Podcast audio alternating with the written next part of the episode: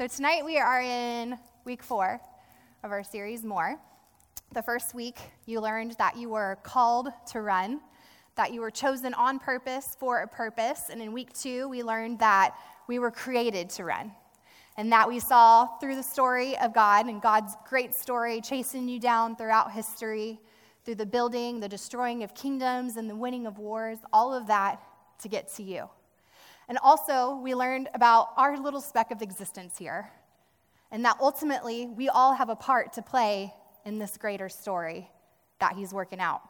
And I left you all with a challenge the challenge that if you truly believe that God is real and that He is who He says He is, and that you are who He says that you are, then our days should look radically different, right? That we should live with an intentionality and we have a responsibility even to bring along our fears and our doubts. And then last week, you learned that as sons and daughters that we all have gifts, threads of gifts and talents that God has given to each and every one of you to enable and equip and empower you to go out and dream those God-sized dreams. Despite your fears and despite your doubts, and to live out the callings that He has placed in each and every single one of your hearts. So, I am not good at gardening. I don't have a green thumb. Does anybody else here garden, like to grow stuff?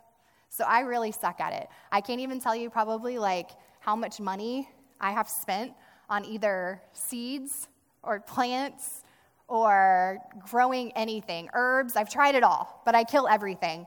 Um, so actually, does anybody know like the Tamagotchi era? like I couldn't even keep one of those alive, and I think they actually came back trending a couple years ago. That was not my thing, so it totally surprises me how I was able to keep alive, well, so far, an almost five year old. So I think that I should get an amen for keeping alive a human for almost five years. I'm like, yes, God is real and God's grace is really thick for me. So I kill everything. I've actually considered buying a whole bunch of fake plants to put on my back patio, just so, like, girls, we like to be surrounded by pretty things, right? So I can sit out there and bask in the prettiness and not have to waste money on stuff that's going to die very soon. I think my longest amount of time that I ever kept something alive was probably like one month. Um, my sister actually told me that there was someone in her last neighborhood that she lived in in Texas that everyone was wondering why the ladies' front gardens had such vibrant flowers all the time. And she actually planted and had pots of fake flowers in her garden, had actually taken fake flowers and put them into the ground. I'm like, this is brilliant. Why haven't I thought of this before? so I actually decided, though, to research gardening, okay? So, like Gardening for Dummies 101.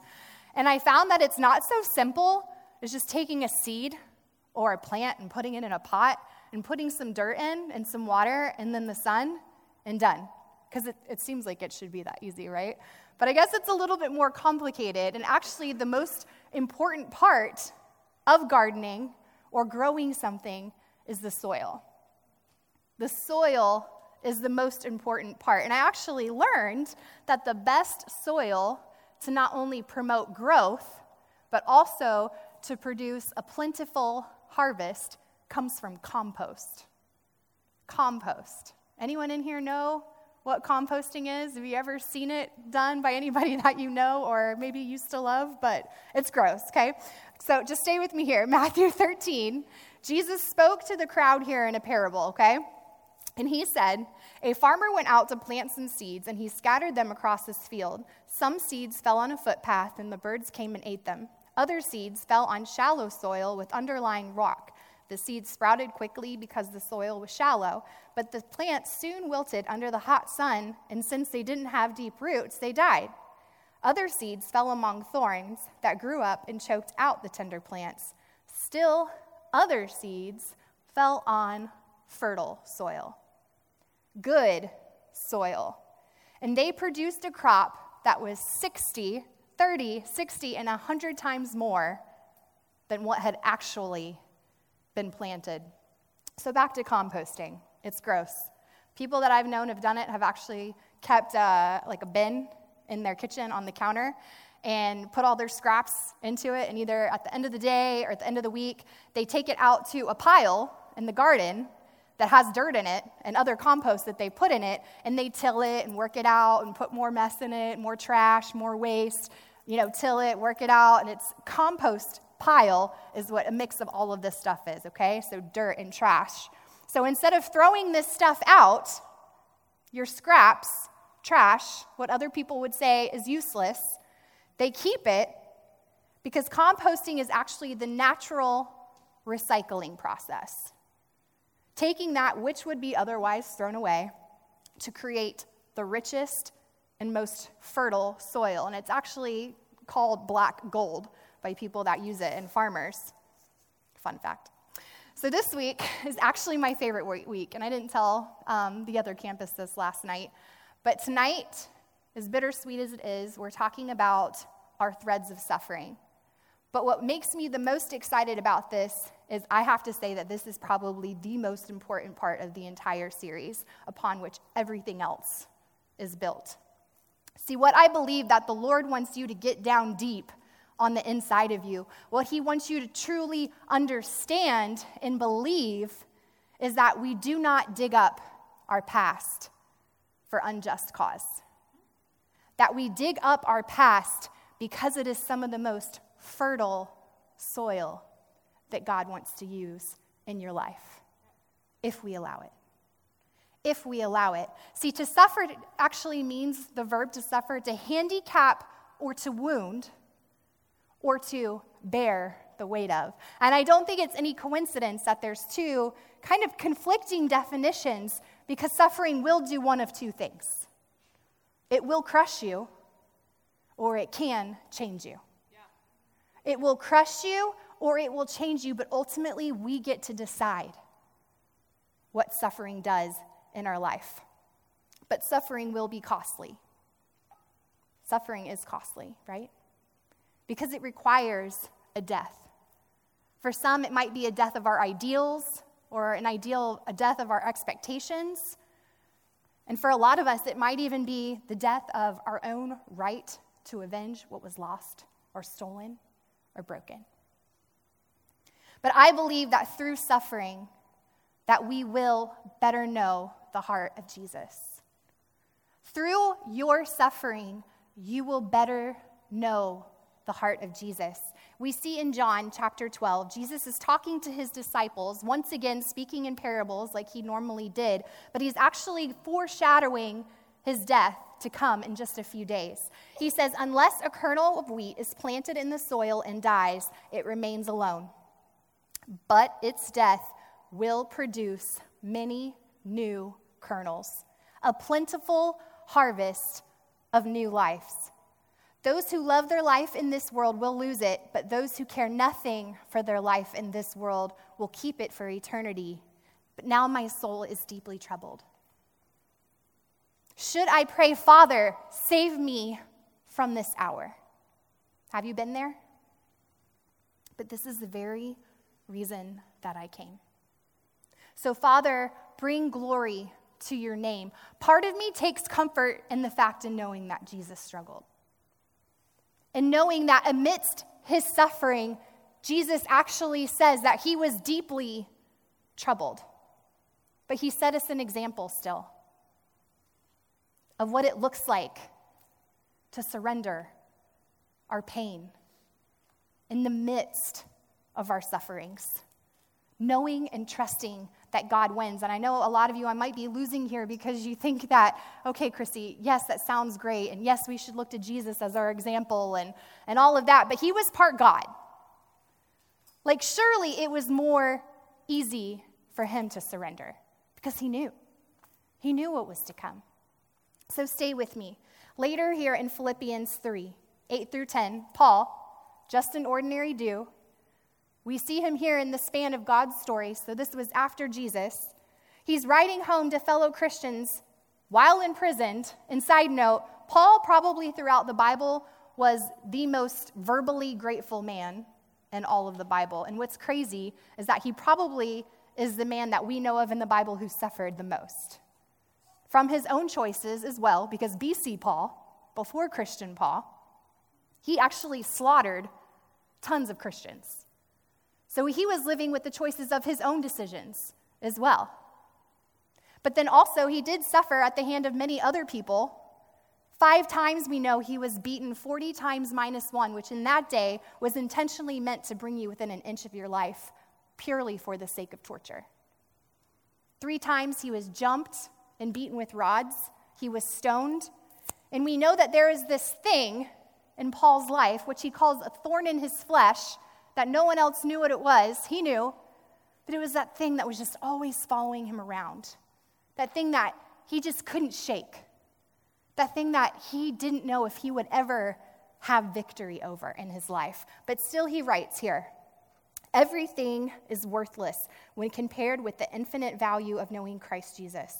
For his sake, I have discarded everything else, counting it all as garbage, waste, compost, so that I could gain Christ and produce fruit and become one with him. I no longer count on my own righteousness. See, Paul knew that he couldn't clean himself up enough, that he couldn't be perfect enough. Rather, he became righteous through faith in Christ, trusting him as he surrendered all of the mess, all of the yuck that he was carrying. For God's way of making us right with himself is through our faith and trust. He says, I want to know Christ and experience the mighty power that raised him from the dead. I want to suffer with him, sharing in his death, so that one way or another, I will experience the resurrection of the dead. Going on, we know throughout the Bible that Paul reproduced, God reproduced either what was lost or stolen, his own choices, or what happened to him because of the choices of others, and he birthed great things, multiplied there was abundance in Paul's life through his surrender.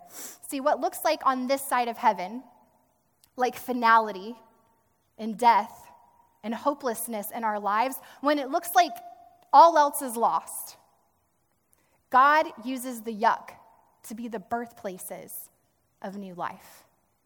For Jesus, that dark Friday would come what we come to know as a good, Good Friday. Because through his faith and sacrifice, Jesus knew that his breaking, that his death would not be the end, but the beginning. And when we thought that shame and despair and pride would have the last word, God gave Jesus the last word. And what did he say? It is finished. And three days later, he rose from the dead, and we know that. And God would go on to release and reproduce through his life, his spirit throughout the earth in each of us today. See, I believe that Jesus sacrificed willingly because he knew the beauty that would come from the ashes. See, fires will be lit in our lives, but ultimately, we get to choose if they will shine light or if they will cause destruction. Fires will be lit but we get to decide which purpose they serve. And I believe that through suffering, we are made stronger. Through suffering, you will be made stronger. In Romans 5, we see Paul again write, We can rejoice. And in the book of James, he says we can consider it an opportunity for great joy when we suffer.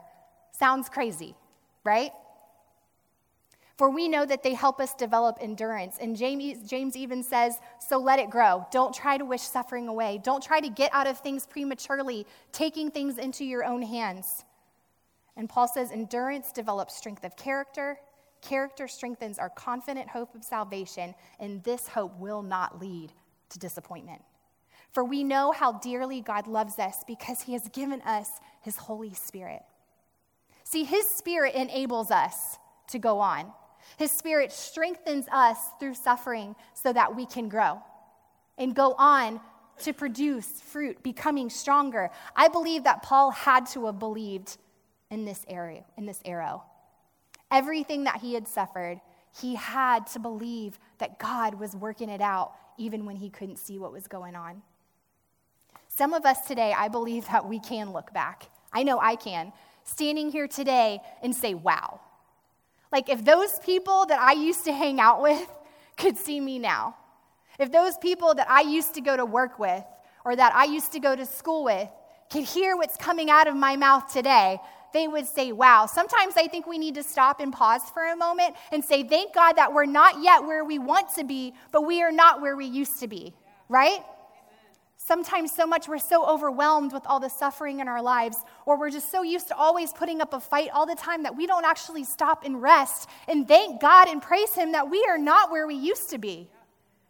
And in that time, in that yesterday, when you did not know what He was doing or why He was allowing what He was allowing or not allowing, now maybe you are able just to start and see you know what?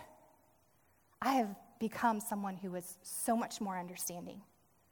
I have become someone who is a lot less judging.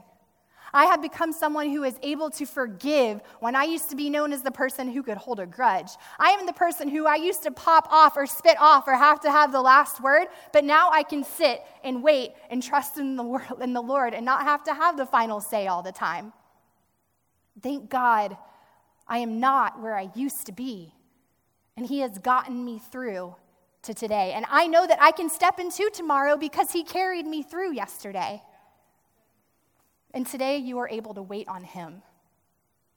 Wait on Him to supply your needs that you used to run into yesterday and chase after, thinking that you know what you wanted, but time and time again, it left you more empty and more hopeless. That's worth shouting about, y'all. but I don't make light today of what some of you have been through.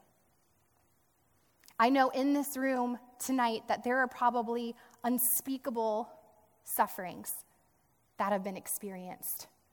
And I don't mean to make any of this sound easy, because it's not. It's not easy at all. Even Jesus wished and he prayed out to God God, if there be any other way, please Take this cup from me. And I think some of us in here have said, God, I don't want this to be part of my story. I don't want to be known as the guy who, as the girl who. I don't want this to be part of my identity or who I am. It was never God's plan, though, to deliver us through. I'm sorry, deliver us from, but it was always his promise to deliver us through. And I can say that He was always there a step of the way. And I know when you're going through these things, it's really hard to sometimes feel or see that He's with you. But I think for those of you who have experienced great suffering, that you know He was able to carry you through. And I know at times when you have yelled out and said, God, save me now. He says, It is I who is going to sustain you now. And when you feel like you are neck deep and buried under, he says that it is not over. God's very character is to bring beauty from the ashes. See, I believe if Paul was here today, that he would tell us that sometimes we have to thank God for the seemingly good and the seemingly bad because sometimes we're just not always going to know the difference. That on this side of heaven, we're not always going to be able to see how God is working out all of our stories and what he is doing. But what we do know is that when we are crushed, when we do suffer, that it causes us to live differently, right? And I believe that through our suffering that we start to hurt for heaven a little more. Because when everything is going right, do we really hurt for heaven? In 2 Corinthians, Paul writes, We are pressed on every side by troubles, but we are not crushed. We are perplexed, but we are not driven to despair. We are hunted down, but we are never abandoned by God. We get knocked down, but we are not destroyed. Through suffering, we continue to share in the death of Jesus so that the life of Jesus may also be seen in us. That is why we never give up. Though our bodies are dying, our spirits are being renewed every day. For our present troubles are small, and they won't last long yet they will produce for us a glory that vastly outweighs them and will last forever. So we don't look at the troubles we can see now. Rather, we fix our eyes on things that cannot be seen. For the things we see now will soon be gone, but the things we cannot see will last forever. So, what is your greatest fear? and what happens when that fear comes true. I believe for a lot of us in here that our greatest fear is probably losing someone that we love, losing a spouse, losing a child. I know that's definitely my greatest fear, losing them too soon. But I think if you talk to anybody who's lost someone, that they always say it's too soon. And if you were here a couple of months ago, you heard that Hal share that we have a close family friend who was expecting for her first time. But she wasn't expecting the baby to be able to be carried out through the whole pregnancy or be born alive. But still, there was something in her, despite what doctors said, despite what her husband said, to abort because it could be harmful to her and the likelihood of the baby born just wasn't there. But there was something inside of her that said, Trust me in the midst of your suffering and just press on. So JT was born in September. He is now five months old. And everything that the doctor said would happen when he was born None of those things happened. All of the issues that they said that he would have, he didn't have. And through the last five months, there have been some major medical issues that have come up. He has zero immune system. He is fed through a feeding tube. And next month, he will actually have full open heart surgery and be put on bypass. But she and her husband, and her husband, who is not yet a Christian, have had five months with their son who they never thought that they would even get to know. That they didn't even think would be fully developed when he was born. And they were able to name him and know him. And they didn't think any of that would ever happen. And as have hundreds have stood by and watched this little miracle unfold, they've also watched the glory of God on display. And we don't yet know how this story is going to end. We don't know what's going to happen with the surgery in March. But her hope, amidst great suffering, is that one day, a thousand years from now, she'll be able to see her son again with a fully healed heart, running and playing. She aches for heaven. Amidst her suffering, even seeing little miracles on display.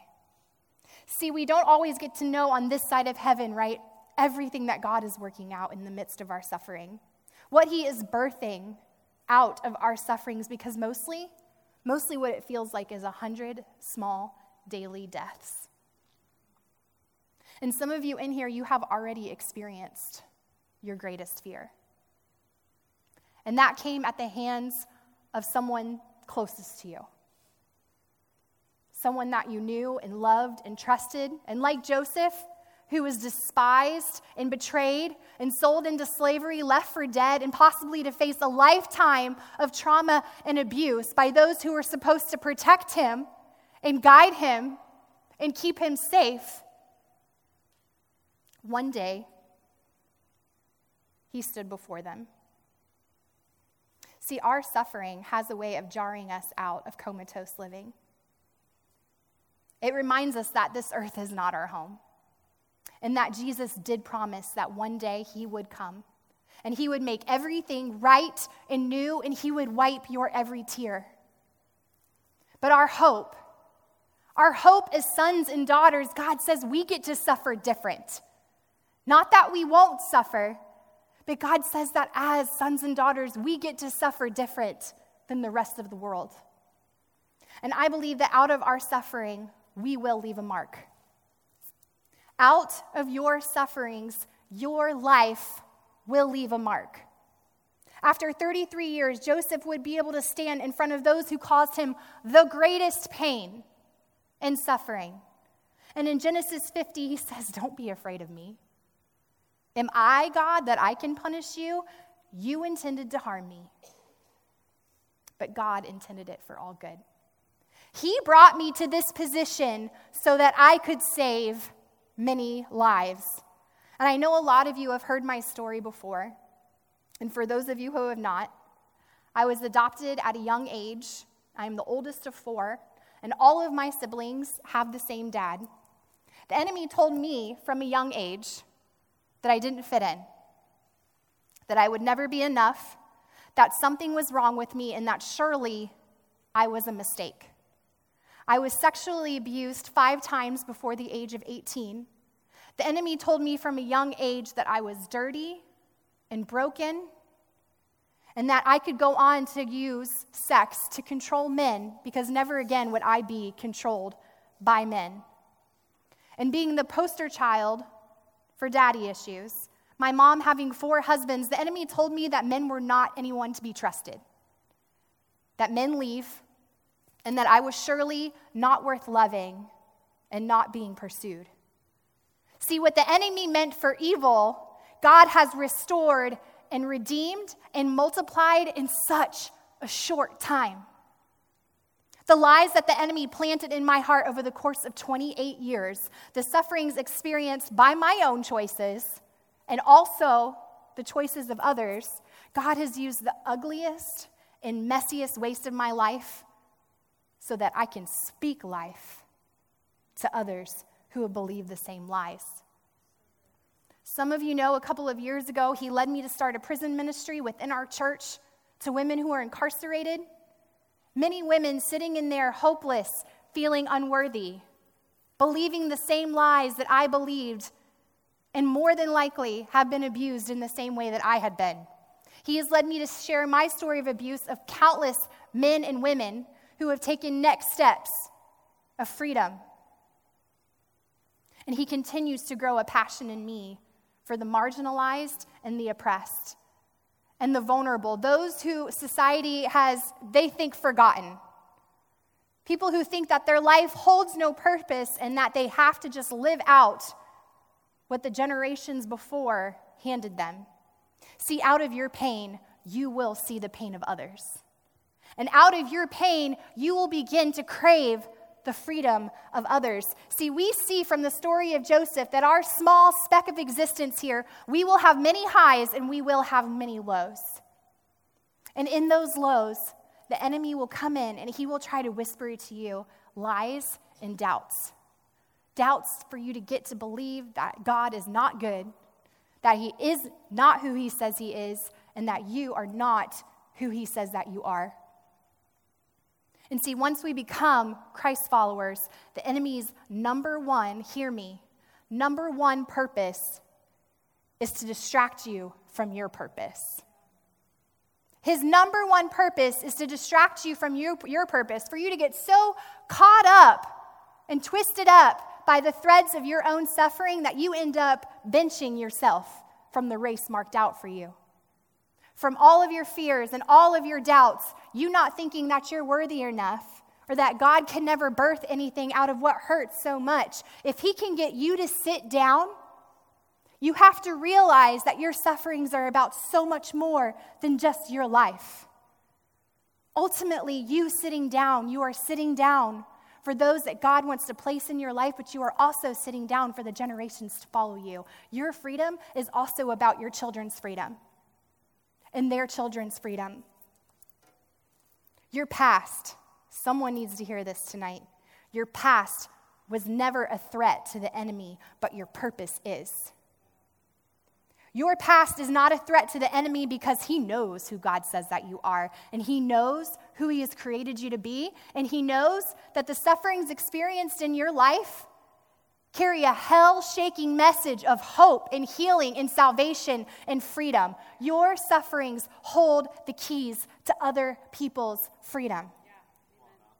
So, my question to you tonight is who needs you?